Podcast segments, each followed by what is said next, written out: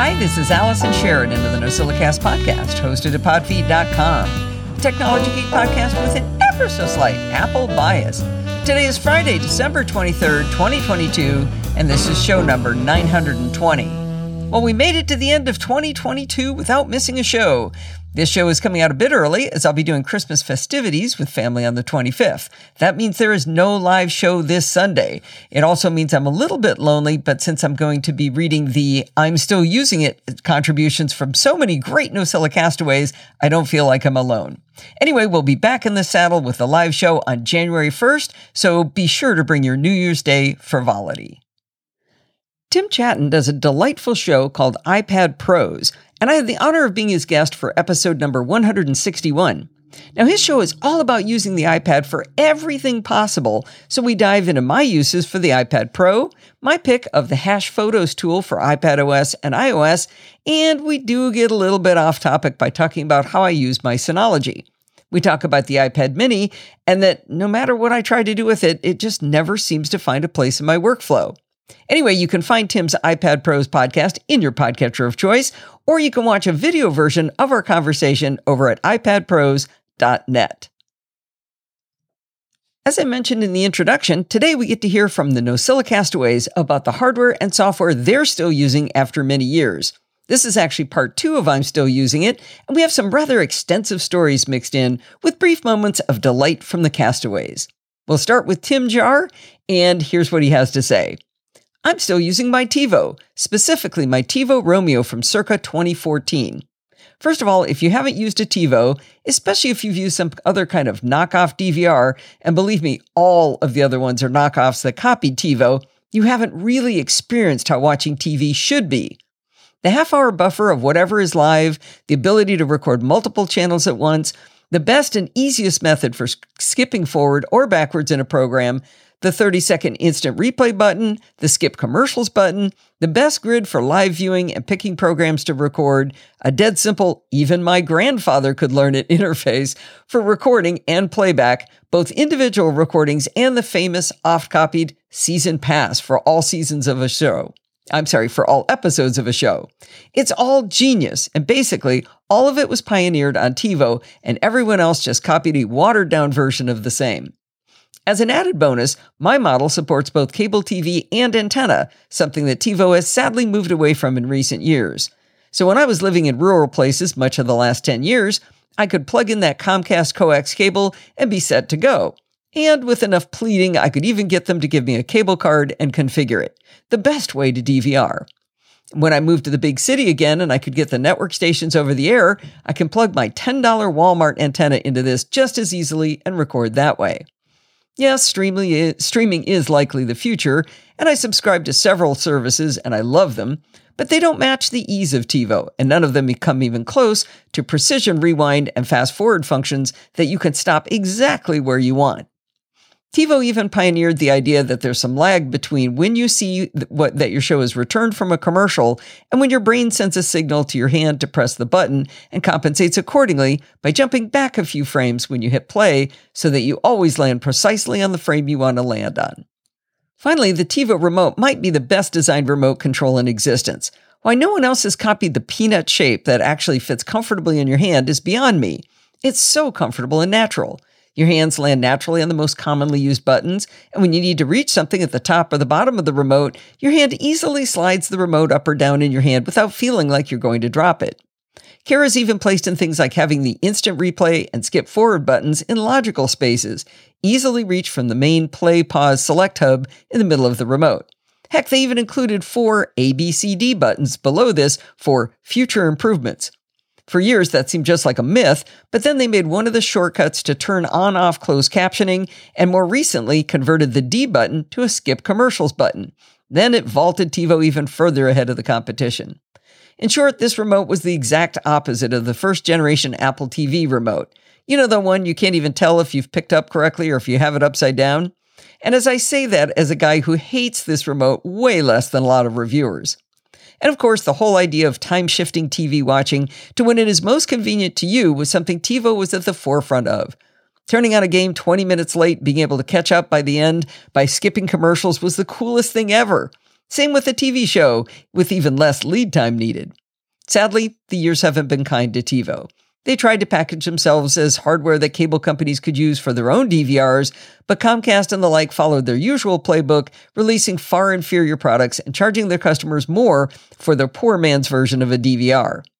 In 2016, Rovi acquired them and immediately made their presence known by changing the UI. Instead of a pleasing soft yellow highlight showing your active selection, we instead got a blinding white orb. They also dramatically decreased the number of days' worth of upcoming TV listings while simultaneously being wrong about them consistently, especially if there were changes made closer to airtime, something TiVo used to excel at with its frequent guide updates. Then Xperi bought them in 2019, and another hallmark of TiVo, their fantastic customer service for the clients, also went to the dogs.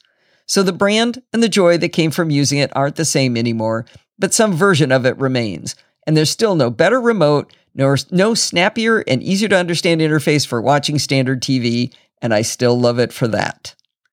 Well, Tim, I agree with you 100%, and that is very rare for Tim and I to be on the same side of a discussion. I'm really glad you still love your TiVos. Now, if it weren't for channels acting much like TiVo as my DVR for YouTube TV and saving $1,120 per year, I would still be on TiVo today. Next up, we'll hear from Kurt Liebezeit.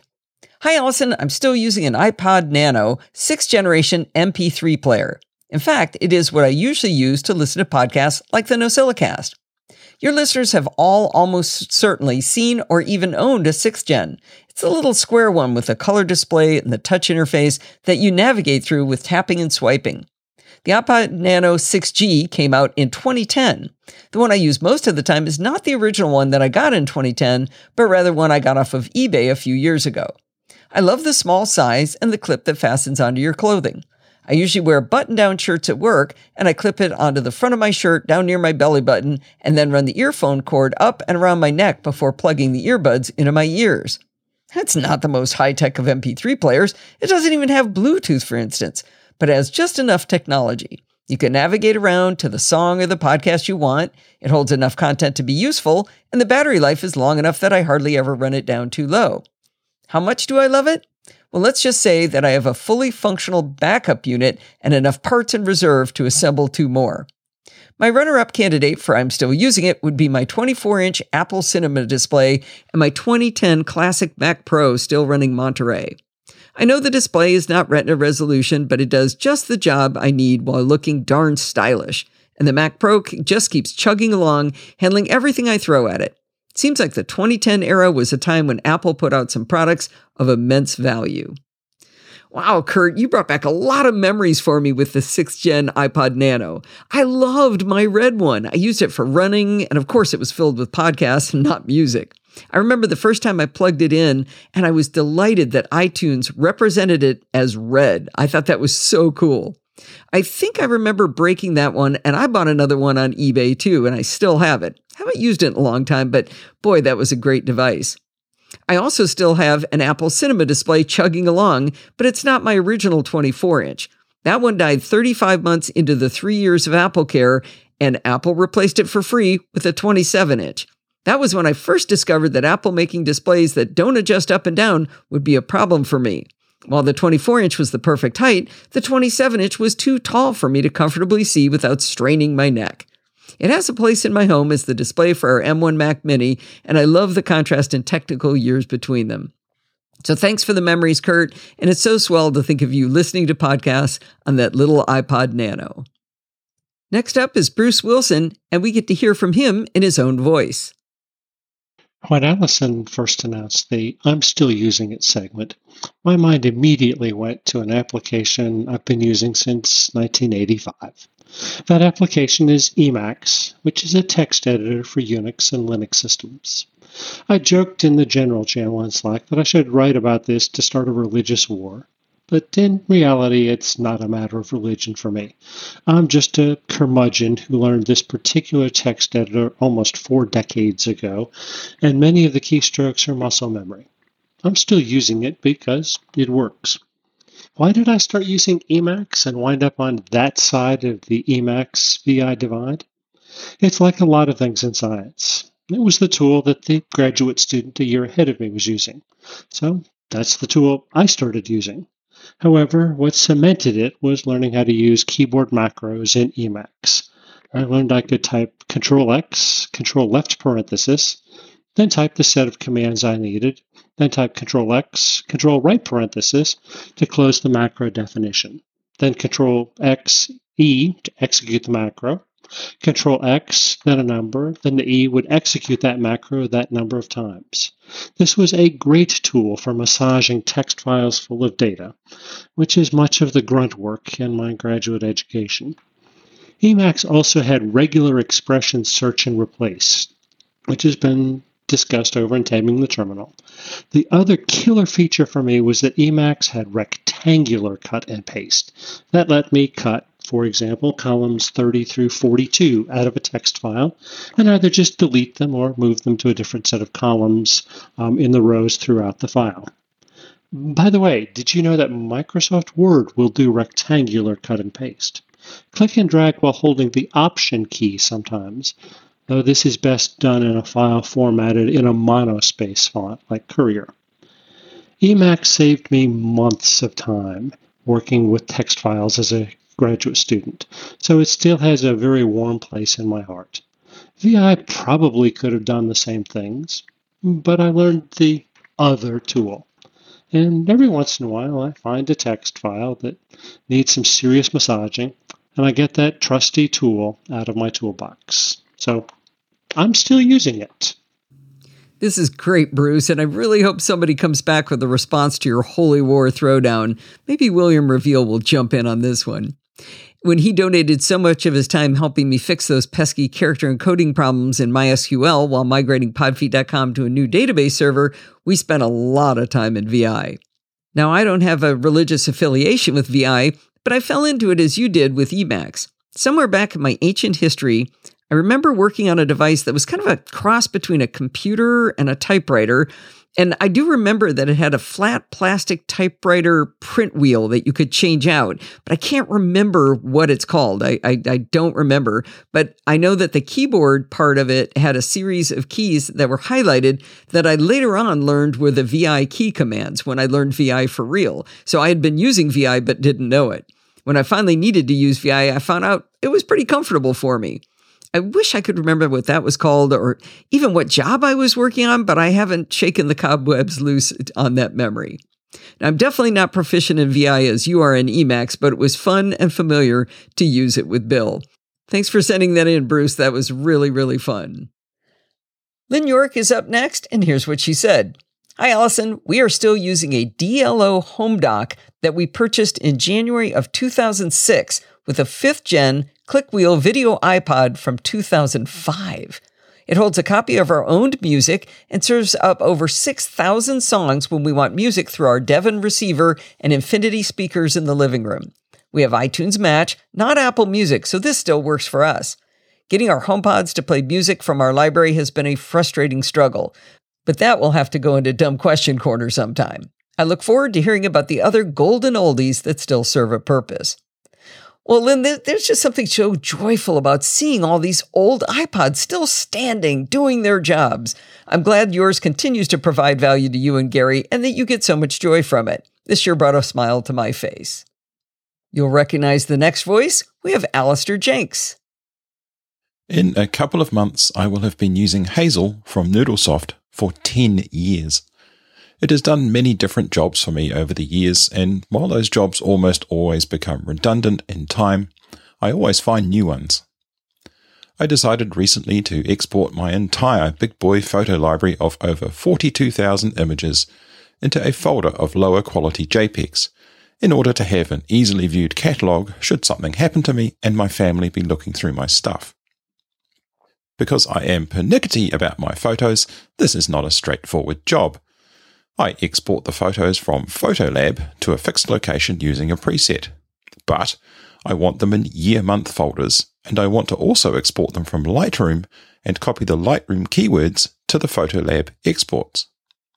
Right now, Hazel is churning through the Photolab exports, filing them into the right folders, and then when I export the same from Lightroom, Hazel will push those into the same folders and then copy the keywords across before throwing the unneeded Lightroom files in the trash.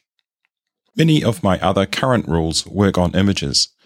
The same keyword copying task occurs for photos I export for Flickr. A couple of special folders that I can export images to will cause Hazel to launch those files into a specific application where such native functionality does not exist. And one folder runs an image magic script on each image. My downloads folder is purged of zip and DMG files beyond a certain age, and also images and documents of a certain age are sent to my pictures or documents folders. I forget many of the other rules I've had in the past, but most will have been along the same lines. Some do often needed tasks on a few files, others work on masses of files. All of them provide me a level of automation that means I get the job done consistently and reliably. And that's Hazel in a nutshell, consistently and reliably making my life easier. Well, I've never looked back to see how long I've been using Hazel too, Alistair, but I don't think it's quite as long as you have. I think I started using it in anger when David Sparks did a video tutorial on how to use it to collect scanned bills, change the titles, and match the name of the company and bill due date and more. I remember when I did a presentation at the Command D conference put on by Sal Segoyan, and I explained how I have Hazel move my podcast files after they'd aged out from my local disk to my NAS. There were two fun things about that. It turned out that the developer of Hazel, Paul Kim, was actually in the audience. He was tickled that I'd showcased it, and luckily I didn't do a botch-up job of explaining what it did. The second fun thing was that Dave Hamilton was there, and when he heard what I was doing with it to clean up podcast files, he slapped his forehead, realizing it was exactly what he needed for his own workflow. It's not often that you get to do something Dave hasn't thought of, so that was a big moment for me. Just this week, Steve asked me what tool he should use to make sure that when he deletes the Drobo dashboard software that gets rid of all the cruft. I explained to him that Hazel, which he already uses for scanning and bills, would do it for him. He was quite pleased when he threw the main app in the trash and Hazel popped up and said, "Do you want me to get rid of this pile of plists and other glop too?" Hazel is one of those tools that sits in the background cleaning up for you and doing the tasks that are tedious and error-prone for humans.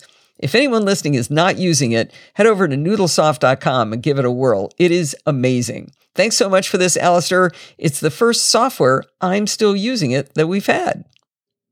And after I just said that, we have our second piece of software. This one is from Klaus Wolf. He says, "There is no denying it. I'm a bit of an aviation enthusiast, and while the app I'm about to introduce is very much targeted to this demographic, it is quite useful for many. I'm still using Flight Radar 24, available online at flightradar24.com.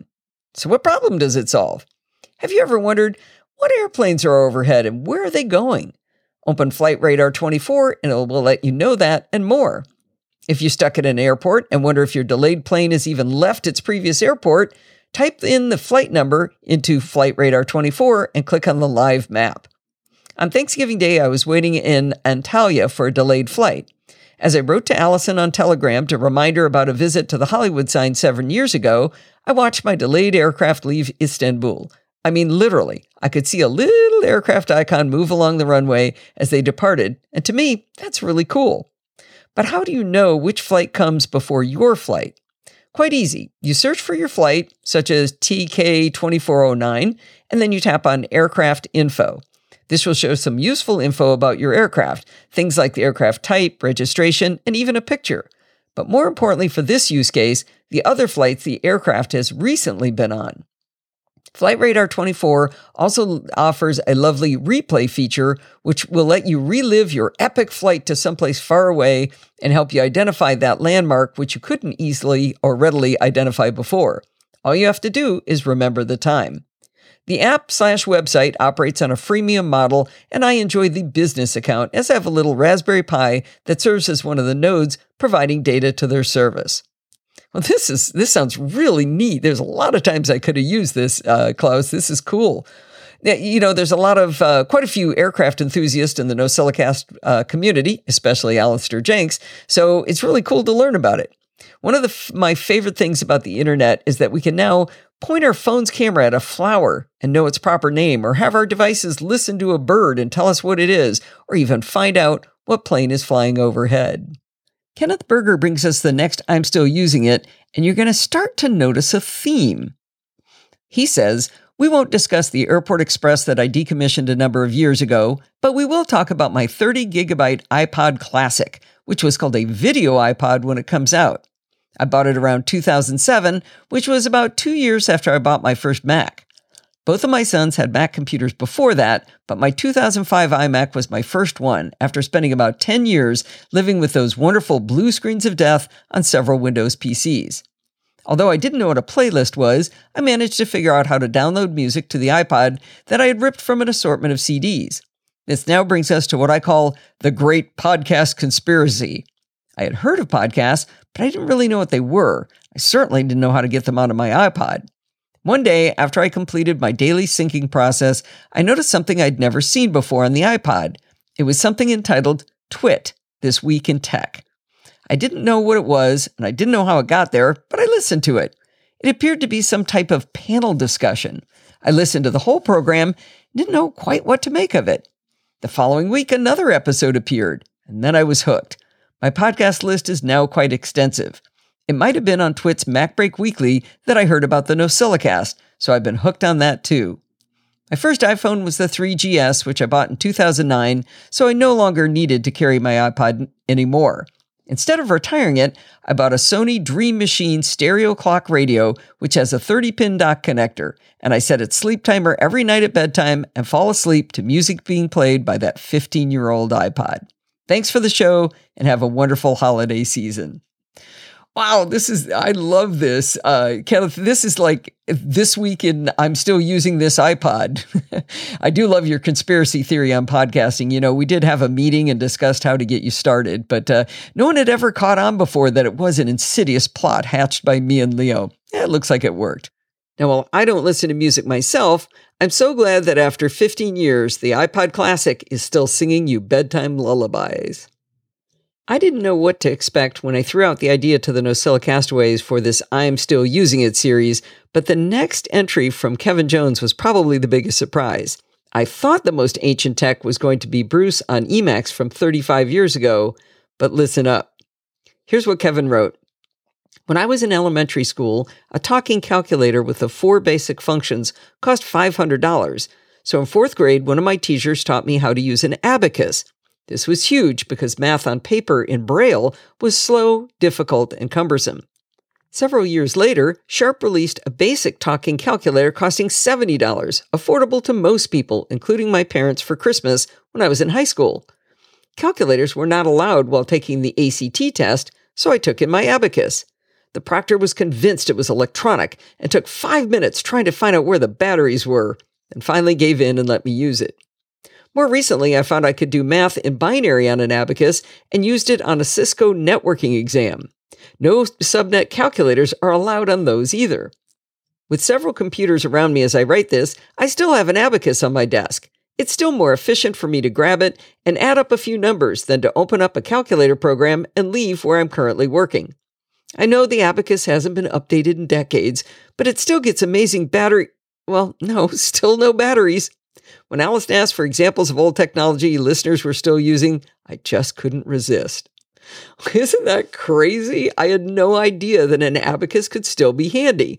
I am absolutely adding this to my list of things I want to learn. Thanks so much for sending this in, Kevin. It was a real eye-opener, if you will. Terry of Palo Alto brings us another blast from the past. He says, "As a government-certified old person, I'm still using some vintage technology. For instance, I'm typing this on a 35-year-old Northgate 102 keyboard that has served about 20 computers along the way. Also, I'm proud to say I still own and maintain my first car, which is a 1972 Datsun, and I play a 1952 electric guitar. These items are examples of superb engineering lasting over the years and enjoyed by lots of folks today. The car and guitar are now considered vintage and collectible, and at least Steve Gibson and I prefer the old Northgate 102 keyboard. Now let me turn to a piece of tech gear that is approaching 40 years old and is still working on a regular basis, but this time I'll argue that it may be the last working example and that I may be the last person on the planet using one. What is it? Let's start with some clues first. It was purchased in 1983 as part of my first computer system, an IBM PC with two floppy drives instead of just one. About 20 years ago, it suffered a catastrophic component failure, but was fixed by a small piece of wood with a DIY repair. I use it on a monthly basis, and it would be hard to replace it with modern technology. So what 1980s technology could survive 40 years and still be uniquely useful? Give up? Well, it is a Brother HR15 daisy wheel printer. In 1983, I was working at the Stanford Accelerator Center and was the third person to venture out and purchase a personal computer. My goal was to support a sideline business, and I needed to write technical proposals. The computer was just to run a word processor, and I got a daisy wheel printer instead of a dot matrix so that my proposals would look more formal. In those days, Brother made traditional typewriters, and the engineers simply made the HR15 by removing the keyboard on the front and installing an LPT port on the back. All was good writing proposals, but as business needs grew, my attention turned to managing inventory and finances. In those days, there was not much commercial software available outside of Lotus and a few word processors. I heard there was something called DBase, which had no useful user interface, but could be programmed to make your own. So, propelled by my intrinsic laziness, I started automating all of the typical business processes like inventory management and financial control. The best part is that I could design my own user interface and get things done with the absolute minimum number of key presses. It didn't take long to include printing checks in my chain of laziness. With one screen entry, I could capture the expense, print the check, log it in a searchable database, update account balances, and print out a year-end report for the accountant. Thus began my long relationship with this printer. My DBase programs have evolved over the years, and they still manage all of my financial records. The HR15 still prints checks every month. But sadly, about 20 years ago, it could no longer print. The printer used a hard rubber cylinder as the hammer that struck the daisy wheel, and over years, it cracked and fell off. There didn't seem to be any prospect to get replacement parts, so I just gambled and made an identical shape out of an oak dowel. I installed the oak striker and has been working fine ever since. And so is the story of the venerable Brother HR15 still pounding on after all of these years. Well, this is epic, Terry. I went out and found the daisy wheel printer in the Computer History Museum. I put a link to it in the show notes. I love the part about how you made a replacement part with an oak dowel. That is simply awesome. My father would have done that. I love it. Now, you also solved a mystery for me. Remember what I said about learning VI in response to Bruce and Emacs? I said that I used a device that was kind of a cross between a computer and a typewriter. And I do remember that it had a flat plastic typewriter print wheel that you could change out. Guess what that was? It was a daisy wheel printer. I am so happy that you solved this for me. Now, if you could help me remember what I was using that was driving the printer at the time that actually had VI written on the keyboard, that's the other piece of the puzzle I need to know. We have four more I'm Still Using It segments, and they're just as great as the ones you've heard. We got a security bits coming up in this show, so I'm saving these last four for the January 1st show. I know, it's a tease, but you're just going to have to wait. The I'm Still Using It segments you just heard are piled into two long blog posts, but in the audio you should also find chapter marks to each person's contribution with a link to one of those two blog posts. Thank you so much to all of the contributors. I loved all of these segments. For this week's pledge break, as Frank likes to call it, my request is that you have a safe and happy holiday. I know it's rough goings weather-wise for a lot of you out there, and maybe you won't be able to get to go where you planned, but please stay safe and at least have a relaxing time.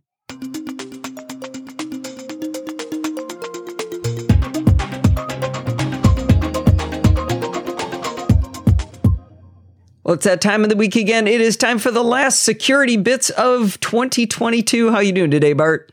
I am good. You can't see this, dear listeners, but I'm in my Santa t-shirt. If you watch Chuck Joyner's Mac gift guide, I wear something stupid every year, and it was this same t-shirt that I wore. But that was recorded a month and a bit ago, so I have laundered it since. And we have a little Christmas tree icon to make the security bits look a little more friendly, right? Yay! Yeah, we do actually. I'll put it in the show notes. I was just in that kind of a mood today. What can I say? And my one bit of home kit is working again. I can walk into the house, and when I shout jingle bells, all the Christmas lights go on. And when I shout humbug, they all go off.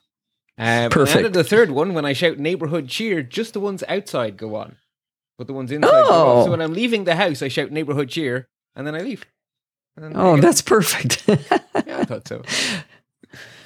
Anyway, security stuff. Some follow-ups to start the ball rolling. Apple have released to United States customers their opt-in advanced data protection for iCloud.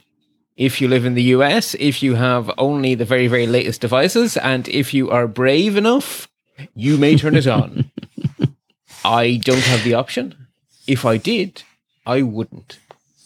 Because you want everybody else to go first? Yeah. This is one of those cases where what's most likely to hit you? Are you most likely to need Apple's help to recover your vital family pictures? Or are you more likely to end up the victim of some sort of state-sponsored attack?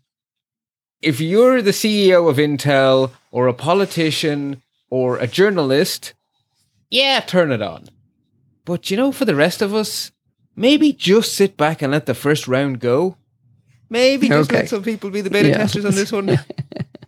I think so. Well, so you and I both don't have the option of going because we have spare devices that are a little longer in the tooth, and so we can't go. So we didn't even have to make the decision. Yeah. If you're still thinking of going for it, there's another article linked in the show notes from Apple Insider. They're basically pointing out that there are Apple devices without screens, which become much more complicated to set up out of the box for a while, because they may have shipped from Apple's factory with an older version of iOS. But they're now arriving for Christmas, and if you've just enabled this feature, you then have a chicken and egg problem where you may have to use someone else's Apple ID to get the device patched, and then switch it over to your Apple. Yeah. Oh, yikes. That is an interesting conundrum. So if you get a Mac Studio or Mac Mini, doesn't have a display... Particularly you would have a display opinion of that. It's the HomePod in particular that's a tricky one. Oh, the HomePods are in the game too? Yeah, they need to be on the... Okay, I see what you're saying. Yeah. Oh, they're all fed into your iCloud, right? They get your calendar and all that kind of stuff, and they're all fully integrated. So they all need to be updated too. So like I say, this is an early adopter's game, and unless you're game for being that, just sit back. It's only America, it's only in beta. Well, I think it's officially out of beta, but just don't rush in. Similarly, if you really are a beta person, if you're actually running actual beta software, iOS 16.3 beta has been released because 16.2 went public. And you can now, if you like, use a physical security token with your Apple ID if you are beta. So that was another one of the features announced. The other shoe that's been hanging in the air that we have known we would learn more is LastPass. So when last we left this story, they had released an initial report to say, we were re-hacked using information taken in last summer's hack. We now know a little bit more detail. It was basically a successful spear phishing attack against an engineer based on information taken in the previous attack, which allowed them to construct a very well-focused attack against the engineer. So it really was a second attack. Yes, it really was the second wave of the same attack. Yeah, they're related, but not the same, I guess. But yeah, definitely related. And they got quite a lot of stuff, actually. So the biggest danger, so the takeaway, if you're a LastPass user, is that you need to be really, really, really aware of the possibility of very convincing phishing attacks, because the attackers were able to get the customer database. So they have your email address. They have potentially your phone number. They also have your IP addresses you regularly use, which could really be used to construct a very convincing address. Like, we usually see you connecting from, 123.456, but now we've seen you from blah, blah, blah, blah. Is this you? Like, that could feed into making a very believable fish. Interesting. Okay. I'm not sure they would, if you think about most users, wouldn't have any idea what their IP address is. I wouldn't know what mine is.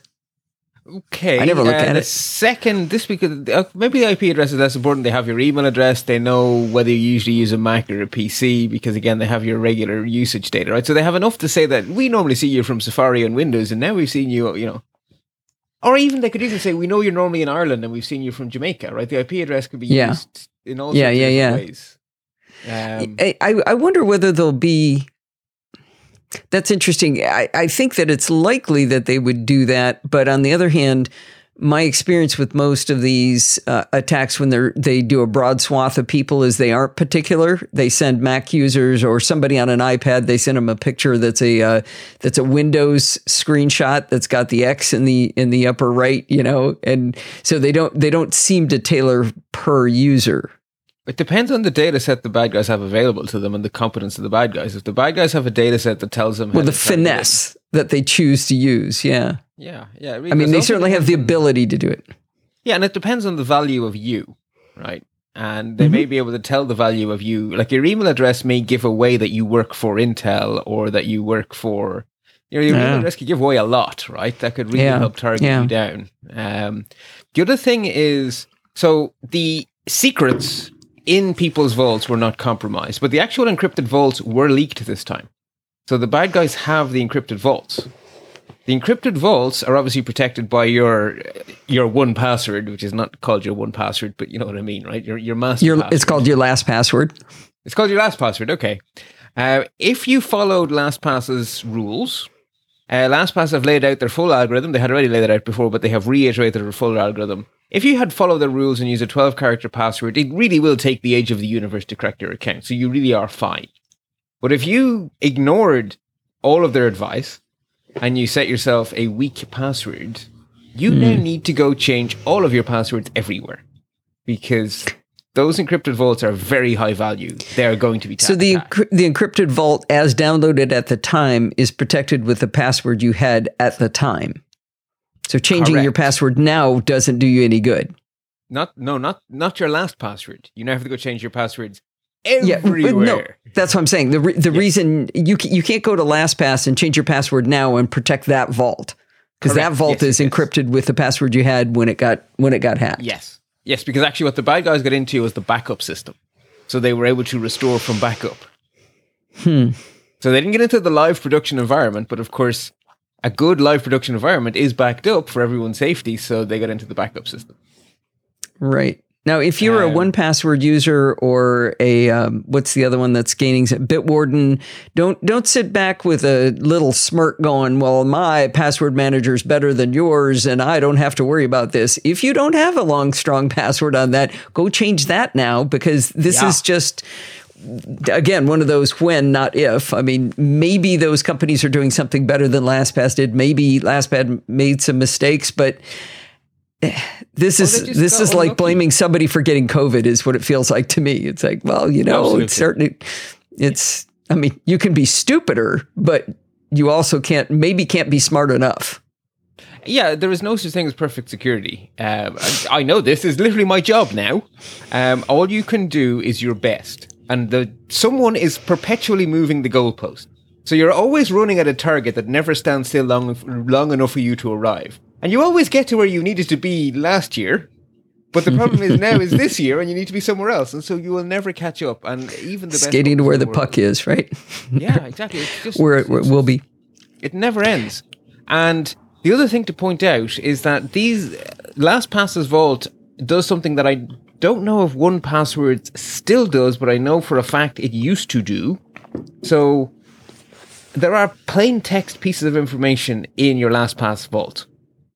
Because that allows the browser to search for which passwords are available for it to fill. Oh, so that metadata would tell them that there is a password to Bank of America? Yes. And now think about the phishing you can do when you combine that with everything else that's been leaked. So that is the real sting in the tail here. LastPass have lost their belts and their suspenders, and the only thing holding them up is the braces of their zero trust design. They are now actually completely reliant on the zero trust design model, which, I mean, there was always the case that was the last line of defense, but that is now the only line of defense. So this is like the drawbridge and the moat and the alligators, but now they're down to just the moat is all that's left. Or the castle keep, if we want to keep to the analogy, right? The rest of the castle has fallen, but the keep is still standing. Assuming someone remembered to lock the door, if he stretches the analogy really too far. Just to make sure everybody leaves this story with no optimism whatsoever, quantum computing is coming along, and that age of the universe problem starts to change as quantum computing exists, right? Not necessarily. It would depend on the algorithms used, because only some algorithms are prone to acceleration through quantum techniques. And it's public key crypto that has the issue. So I actually don't think quantum is an answer to... so basically the algorithm involved here is PBKDF2, which is password-based key derivation function 2, if you curious. Okay. Which takes your password and does millions of iterations of a hash to turn it into a key, and then that key is used to encrypt your data. And I do not believe that quantum speeds up PBDFK2. So I actually don't think... Well, that's good. Well, I'm glad I brought it up then, because I would have left this story still queasy, but that's better. It is better. Definitely better. No, I think if you have a good password, you are fine. The whole point of their architecture was that if the worst happens, you'll be fine. The worst has happened. You should be fine. Right. As long as you made a good password. As long as you went over to xkpasswd.net, created a long, strong, memorable password, and you use it religiously. Pretty much. And like you say, Alison, another really good takeaway for everyone who is not a LastPass user, now is the time to make sure that your 1Password or your Bitwarden or whatever the hell you're using, make sure it is good, because it is doing the same job. So you can change it now before it gets hacked. So you know, do it if you need to. Right. Our second deep dive is kind of a follow-up, and I wasn't sure if it was a deep dive, and then I tried to write it as a quick bullet point, and then I realized it was too much to it, so what the hey, I made it into a deep dive. So when last we spoke, Twitter were about to relaunch their Twitter Blue thing with the tick marks to get your blue checkbox. And we had said that at that moment in time, what Elon was proposing seemed sensible and good. And it pretty much actually has come to pass, but it is actually worth looking at exactly what is and isn't being offered. And if I'd been a little more forward thinking, I would have put a link to the most recent Chit Chat Across the Pond, where we talked about what it means to be verified, because it's important. But Allison will put a link to it. Thank you. It's important to understand what is being promised, because the tick cannot deliver more than is being promised. So the TLDR version, you know, does this mean that Twitter accounts are verified again? The TLDR version is that no, if you see a blue tick mark, it does not mean the account is verified, but the gold ones and the grey ones might be verified if you trust Twitter. Maybe. But anyway, we'll get to that. I'll justify that sentence. Okay, 1 second. So Jim, what Bart just referred to is we did do a deep dive on what verification means and how it's done in different systems, and what does that check mark mean in different systems? Not only how is it created, how is it managed, but what does it mean when you see it? So that's what I'm going to put a link to in our Chit Chat Across the Pond. Yeah, which we start with the really big question of, well, what does it actually mean when someone says this is verified? You have to ask yourself, what is the claim that they're making? What is the evidence? How is the evidence being checked by whom? And how is that being communicated? So when you run all of that against what Twitter are doing, you get to the conclusions I'm going to bring you towards now. So the first thing to say is that only 5 countries get to play, and a lot of Nosilla Castaways will get to play, but not me. Not that I'm entirely sure I want to play, but if I wanted to, I couldn't. Australia is in, so Rose can play along if she would like. Canada is in, so Stephen Getz gets to play along. New Zealand is in, so Alistair gets to play along. The UK is in, so that's loads of people get to play along. And the United States is in, so that's lots and lots and lots of Nosilla Castaways. But that's it. It's just those 5 countries at the moment. If you buy Twitter Blue, you have the right to a tick mark, but you won't get it immediately. So you'll pay your money, but you won't immediately see a tick mark. What will happen instead is that your account will be put into a queue to be verified by a human. Not validated, verified. Actually, sorry, reviewed. Sorry, let me check reviewed is the wording Twitter used. They are not checking that you are who you say you are. That is not the promise that the blue tick mark is making. They are not saying that you really are Allison. The only thing they are asserting is that your account does not appear to be deceptive. So basically, if there's a giant big obvious you're pretending to be Elon, you're going to be out. But you'd want to be doing something fairly obvious, really, for this to stand much of a chance. So this will definitely get rid of the jokers. But it isn't a very strong claim. It's a very, very weak claim. Yeah. I wonder what they're reviewing to say whether or not you appear to be deceptive. I mean, if I'm really sincere that I'm claiming to be the president of the United States, does that... I don't know. I don't know what criteria you'd use for that.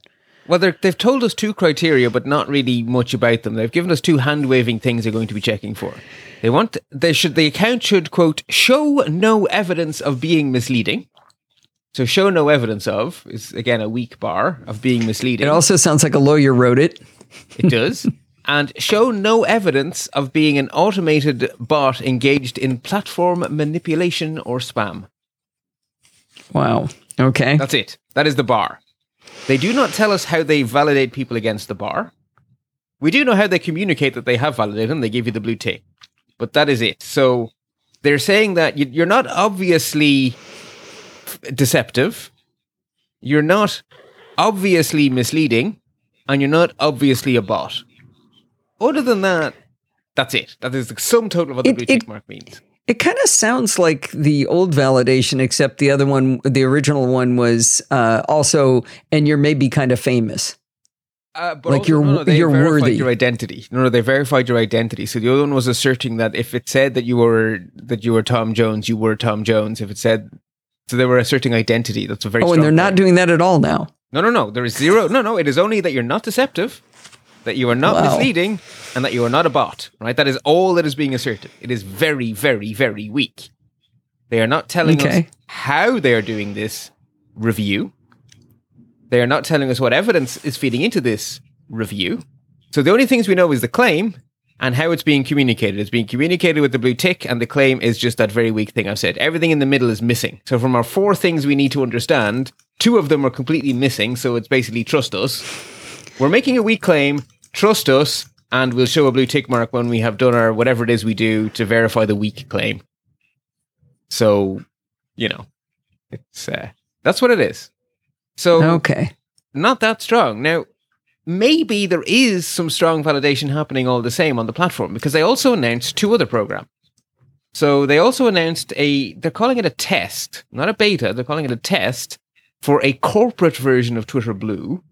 And these will be, they use the word verified, and these verified companies will get a gold tick mark. Now, the verification is probably in the form of, we got a check and it had the company's name on it, is probably how that verification is done. I'm guessing there's money changing hands and that helps make all this easier.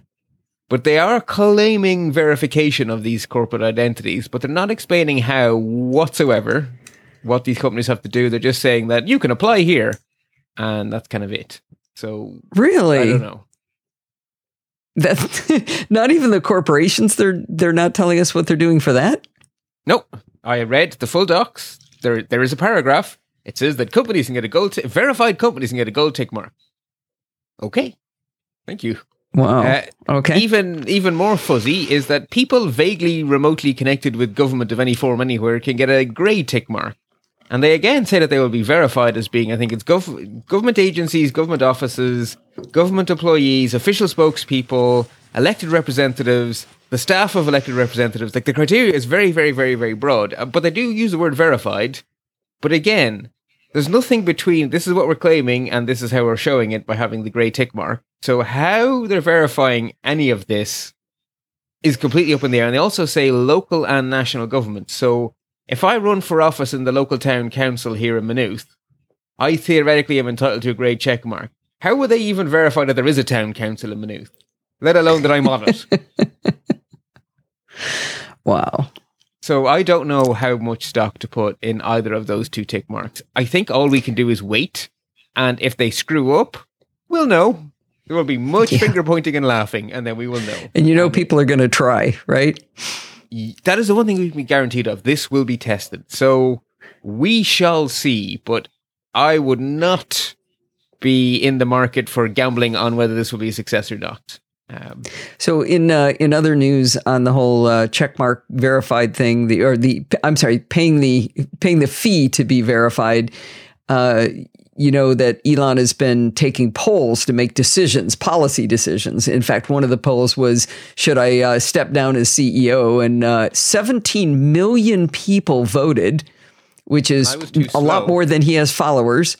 And they said he should step down. But after that, someone said, why are you letting people who are not verified have a vote? You should only let people who pay vote. And he said, okay, we just made that policy change.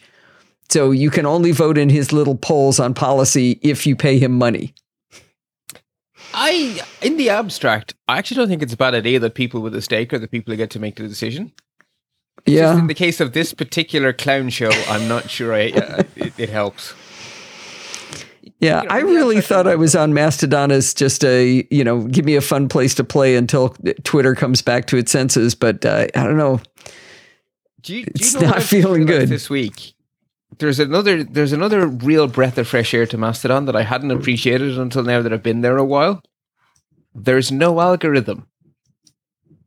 You just see the stuff in the order it happens. There is no one trying to make you outraged. I miss that whole outrage because I always use Tweetbot, which just shows you chronological. So I've never seen an ad on Twitter, and I've never, except for when somebody sends me a link and it opens in a browser, then I'll see it. But I never see the forced order algorithm nonsense. So I've been insulated from that. Okay, so for you, this isn't new. For me, this is a whole new experience. It gets better and better, right? It really does, yeah. I was like, oh my God, now I remember why this is better. This is like old Twitter. This is like how it used to be. Yeah, it really does feel like Twitter to me, except without the creepy. Yeah, so less anyway, anger. There we go, folks. Here's yet another reason Mastodon's good. When somebody posts something, they can put a CW in it that is a content warning, and it hides it. So if I'm reading my feed and I'm reading somebody that I really like that they post funny things or they post astronomy, but then suddenly they want to rage at the government, they could just put a CW on it. And people do. And so, and you can use it for spoilers of movies, things like that. So I see a fair number of CWs, and I just don't click them usually. Because I don't want to be outraged. Just to make it clear to people, the CW, you as a person get to describe what it is you're hiding, right? So you can say... Yeah, I don't always You get to give it a title, don't you? Maybe. Yeah, it's like movie spoiler or politics rant or... Yeah. Yeah. It requires the politeness of people to do it, but they do it.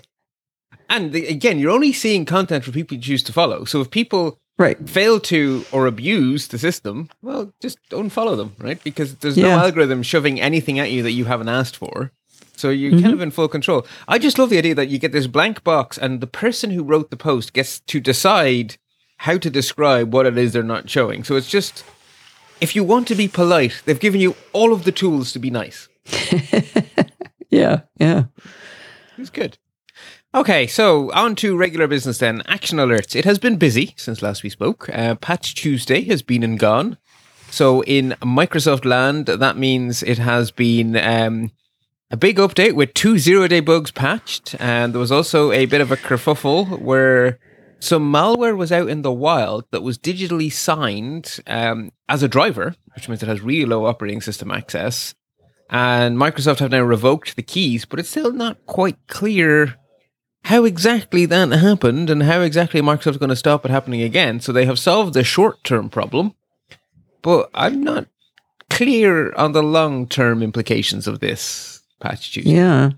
Well, another thing on the 0 days, one of them at least is an actual honest-to-gosh worm. So for a refresher, a worm is something that you can catch not by any user action on your part. And my understanding is that the worm actually wasn't from this patch Tuesday. Was that a week ago? So basically, we now know that a vulnerability that was fixed in September was actually wormable. That is extra news about a previous vulnerability. So people who didn't patch in September are available to the worm. Yes, but the problem was that Microsoft marked it as, you should probably do this one, not as... danger, Will Robinson, you have to do this one. It escalated its importance. So if you were like, well, I can take my time on this one because it just says, I forget what the terminology was, but it was less alarming than it should be. Yeah, I have to say the emerging consensus is that you apply all patches because the risk of patching is much lower than the risk of not patching. Sure. But not everybody follows that advice. Yeah. Well, certainly home users don't spend time triaging fixes, right? Home users just apply them. And that approach is now spreading into the corporate world. There was certainly a time where it would be someone's job to check every Windows update and decide whether or not to bother rolling it out. A, you couldn't hire enough people to do that well. And B, the risk arithmetic has completely flipped. I'd really like to know what that's like in my old company, because that was definitely not the case before that you just did it. It was a program manager could call you and say, no, we're too busy, you can't apply it. And we had to follow that rule. I don't know what it will be, but it won't be quite that. I can promise you it's changed. I have no idea what it's changed to, but it's definitely changed. And then over in Apple land, it was also busy. Apple basically patched everything. So iOS 16.2, iPadOS 16.2, macOS 13.1, watchOS 9.2, tvOS 16.2. And then the older OSs got backported fixes. So Big Sur, iPadOS 15 and iOS 15 also got patches, and Safari got a patch as well. So lots and lots of patchy goodness. Oh, I didn't know that. I need to fire up the older Mac and run that. Those updates, I didn't realize those had come out. By the way, I very, very, very rarely run into a problem with an OS update. So I'm a big old, why haven't I gotten the update yet person? And I make sure I hit it right away. But last week's show, Bart and I were struggling a little bit with the audio because the macOS 13.1 update broke all of the Rogue Amoeba apps. It broke Audio Hijack and Sound Source and Loopback and the Ace component. It was all broken, but it is all fixed now. So it was basically whack-a-mole trying to figure out where the audio had gone and trying to get it into the right pipe. And we eventually got there, but we lost about 45 minutes trying to get my audio to Bart. I don't even remember where we ended up in the end, but we did do. I think it worked. Yeah, we recorded it three ways. We recorded it three ways. Oh, yeah, we went into Zoom, and then we went into StreamYard, and then I think we ended up back in Zoom in the end. I think we did, and I think was Skype effort in the mix. Either way, we hit the record button in the meeting. We hit the record button on my end, and we hit the record button on your end, and belt, suspenders, and braces. We did get there, but yeah, that was interesting. Yeah. Also, in very similar news to the Microsoft news, we have also learned that an older update to Apple's stuff also patched a bug in the past, which has now been revealed in detail. So the bug was discovered by Microsoft, and it was responsibly disclosed to Apple, who patched the bug. And now that the bug is patched, Microsoft have released the details. So that's all as it should be. But it's back from macOS 11 and 12. So that's yes. Big Sur and Monterey. Interesting. But they just kind of wanted to say, hey, look what we found. As I understand that it was patched recently in those older OSs. It was just not in the other OSs. Oh, okay. So just for extra confusion. It never affected iOS and doesn't seem to have affected 13, but it's a recent fix in the older OSs. So, and your notes say that it was similar to a Windows bug? Yes, so one of the 0 days fixed in Windows is a bug which stops in Windows they have this thing called the Mark of the Web, which sounds very ominous. If you download a file from the internet on Windows, it gets a special piece of metadata. And if you try to run that file, Windows will pop up a warning that says, ooga, ooga, you downloaded this from the internet, are you sure you want to run this file? And so that stops a drive-by download from running automatically. So the Mark of the Web is kind of important for protecting you. It's part of a chain of attacks. It's not enough to get you hacked on its own, but it is enough to make something run. And then if there's another vulnerability that they can leverage for privilege escalation or something, you chain them together and you get a real attack. So the Mark of the Web was important, and there was a logic flaw in how the Mark of the Web was being applied, so it was possible to bypass the Mark of the Web. Huh. Okay. Apple have something really similar called Gatekeeper, which is supposed to do things like not let you run software that isn't properly signed. Mm-hmm. And there was a logic problem, and it meant that it was possible to craft an executable that it wouldn't flag up the usual warning of this is from an untrusted developer. Therefore, it could be used as part of an attack chain when chained together with another vulnerability, right? It's basically the same thing. It's not a catastrophe, because for most of my life, we didn't have any such a concept as signed software. But it is nice that Apple give us these extra protections over what we used to have. And so having the extra protection disappear is not nothing, but it's not the sky is falling. Right? It's a medium severity bug. Microsoft engineers had a sense of humor, and they named their blog post The Achilles Heel of macOS. And the media didn't bother with the facts or the details. Why would they? They went with the most hyperventilating headlines about this major fundamental Mac flaw, and if we weren't patched, you were doomed. And I just really enjoyed reading the Naked Security article going, yeah, we thought we'd missed something, but we've reread everything. there's very, very little here apart from a cool name. But that does seem to be enough to get the headlines going. So if you heard something about Microsoft Achilles heel... Microsoft just poked Apple in the eye for whatever reason. Well, the thing is, if you read the actual blog post, it's not even hyperventilating. It's just they went with too clever a title. Right. Well, that's what I mean by poking them in the eye. They didn't need to do that. They could have come off as the good hats and looked like heroes, but they had to poke them in the eye to get it. Oh, well. I guess. I don't know. I think it was just someone with a sense of humor. But anyway, if you heard something about the Mac being doomed, no, it wasn't. And anyway, okay. patch, and you're all good. It was good. A post facto release about something that's already fixed, which is the way I like it. That's responsible disclosure. We like that. Mm-hmm. Moving on then to our worthy warning section. This is the bad news bit of the show. Because why would I warn you about something nice? So the first bit of news we have is that Epic have managed to set another record. They have paid the biggest fine for, quote, well, not quote, for the way it was described by the Vox.com headline. Epic Games has to pay $520 million for tricking kids and violating their privacy. They used dark patterns to trick people into in-app purchases, and they violated COPPA. And COPPA was the Child Online Protection Privacy and Protection Act? Something like that, yeah. Sure we got that I don't put this one in the bad news category. They did it. They got caught. They paid $520 million. We knew they did it before, right? Did we? I guess I haven't had a particularly good opinion of that company for some time, but I think being that Fortnite was one of the most popular games on planet Earth ever, and that was targeted at kids, this is ick. Well, I guess you're right. We'll give you that. But the good news is they're caught, and that's a huge fine. That is one of the biggest? The biggest so far, yeah, of its time. Wow. Good. Yeah, record-setting. Epic win there, guys. Anyway. Meanwhile, Equifax, that story that doesn't stop giving, the settlement is being paid out at the moment. So there are legitimate emails going out to people affected by the Equifax breach with their share, allowing them to claim their share of the money. For most people, it works out like $5 is the way these things always This is go. The breach where they lost all of the Social Security numbers like 8 years ago? Your credit score for basically all of America, yeah. But yeah, not just our credit score. It had our Social Security numbers in it. Yes, that was why that's the one. That's the one I really care about. Yeah. Every possible piece. Yeah, so assuming you did the paperwork to claim your share of the money, you should now be getting an email helping you claim your share of the money.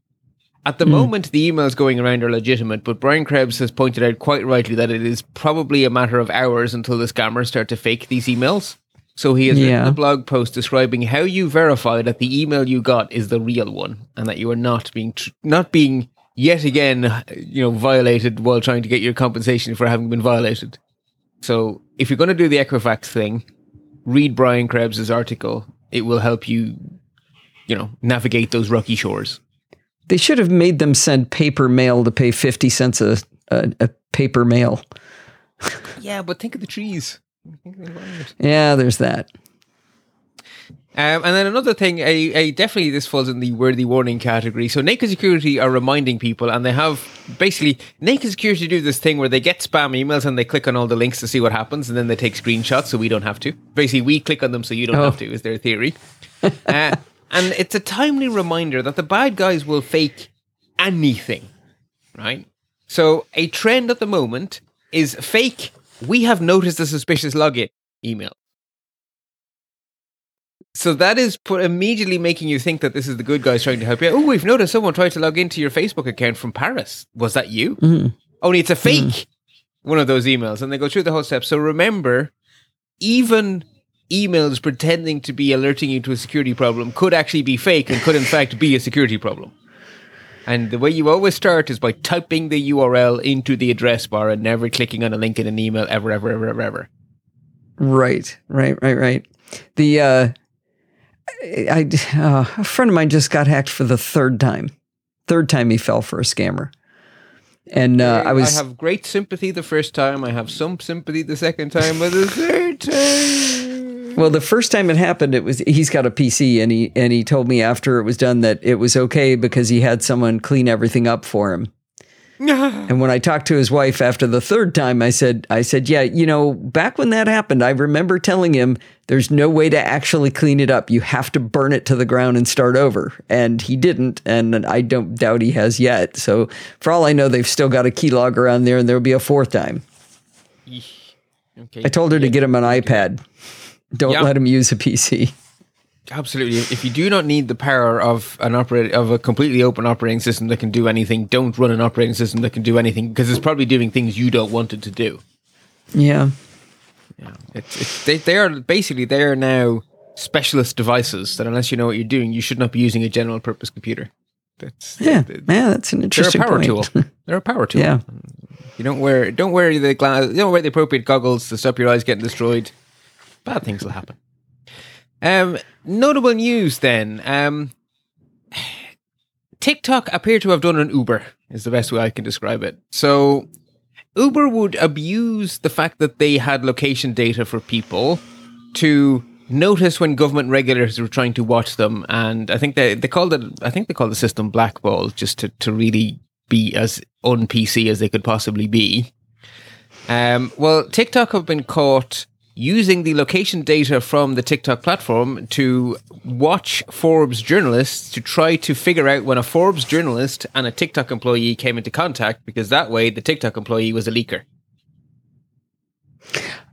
Oh. So they were utterly abusing the information they have access to for their own personal reasons.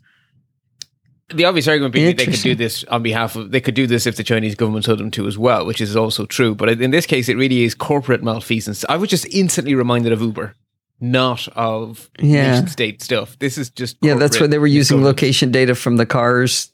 Yeah. Yeah, so anyway, it's ick. It's just not the ick I was expecting.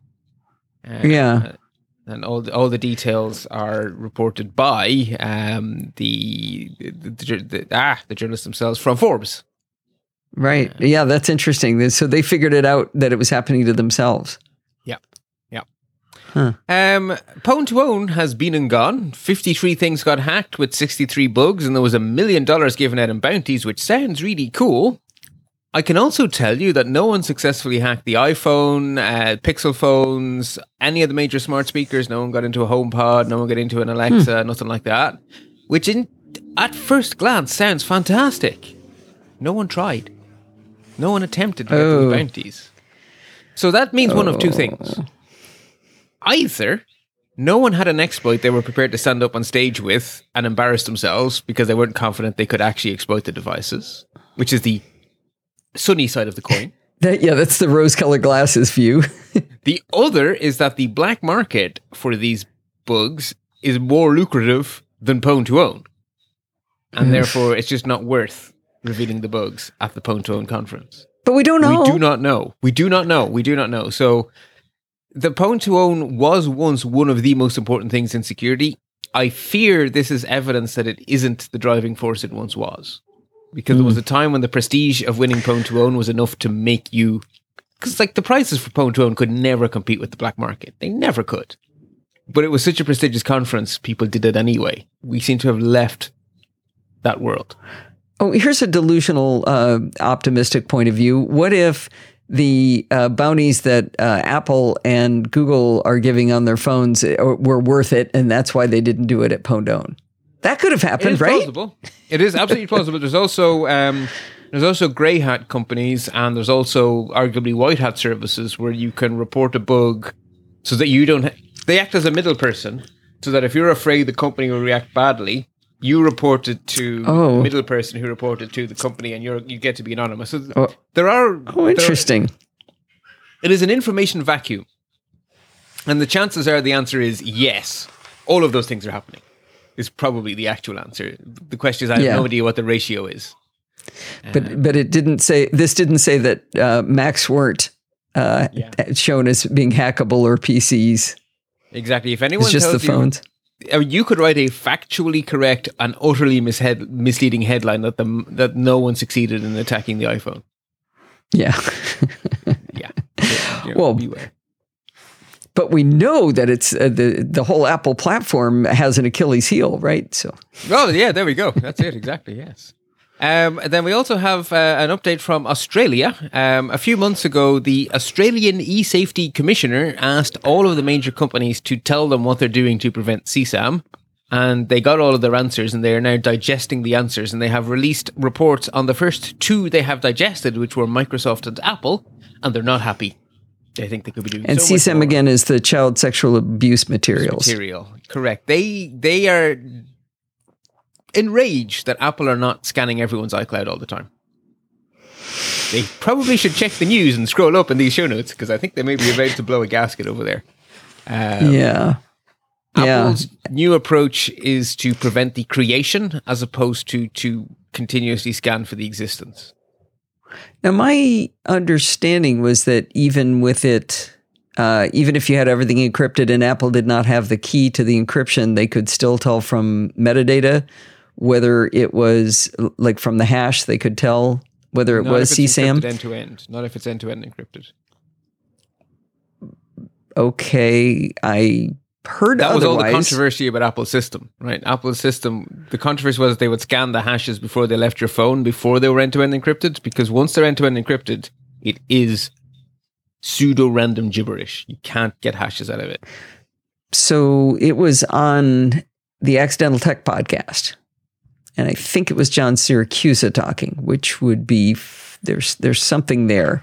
Well, you would have to scan it before you do the end-to-end encryption, which is what Apple were proposing to do, and then they got told in no uncertain terms by privacy advocates that was a terrible idea. Okay. They were applauded massively by child protection advocates for that same idea, but they have abandoned that idea. Okay, so, let's assume that Bart is 100% right, and if I find out otherwise, I will... make a correction later, but I'm 98% certain Bart is right, so let's just go there. Okay, and if not, there's a very, very subtlety, and it's way more complicated than either of those two answers. Okay, all right. Last thing then is a bizarre story. So we know that it's against Netflix's policy for you to share a password, and that Netflix are entirely within the right to boot you off Netflix if you share your password. In the United Kingdom, it is now the official government opinion that it is also against UK law to share your Netflix password. And at the moment, there is no one prosecuting this crime, but they could if they wanted, and Netflix could press criminal charges.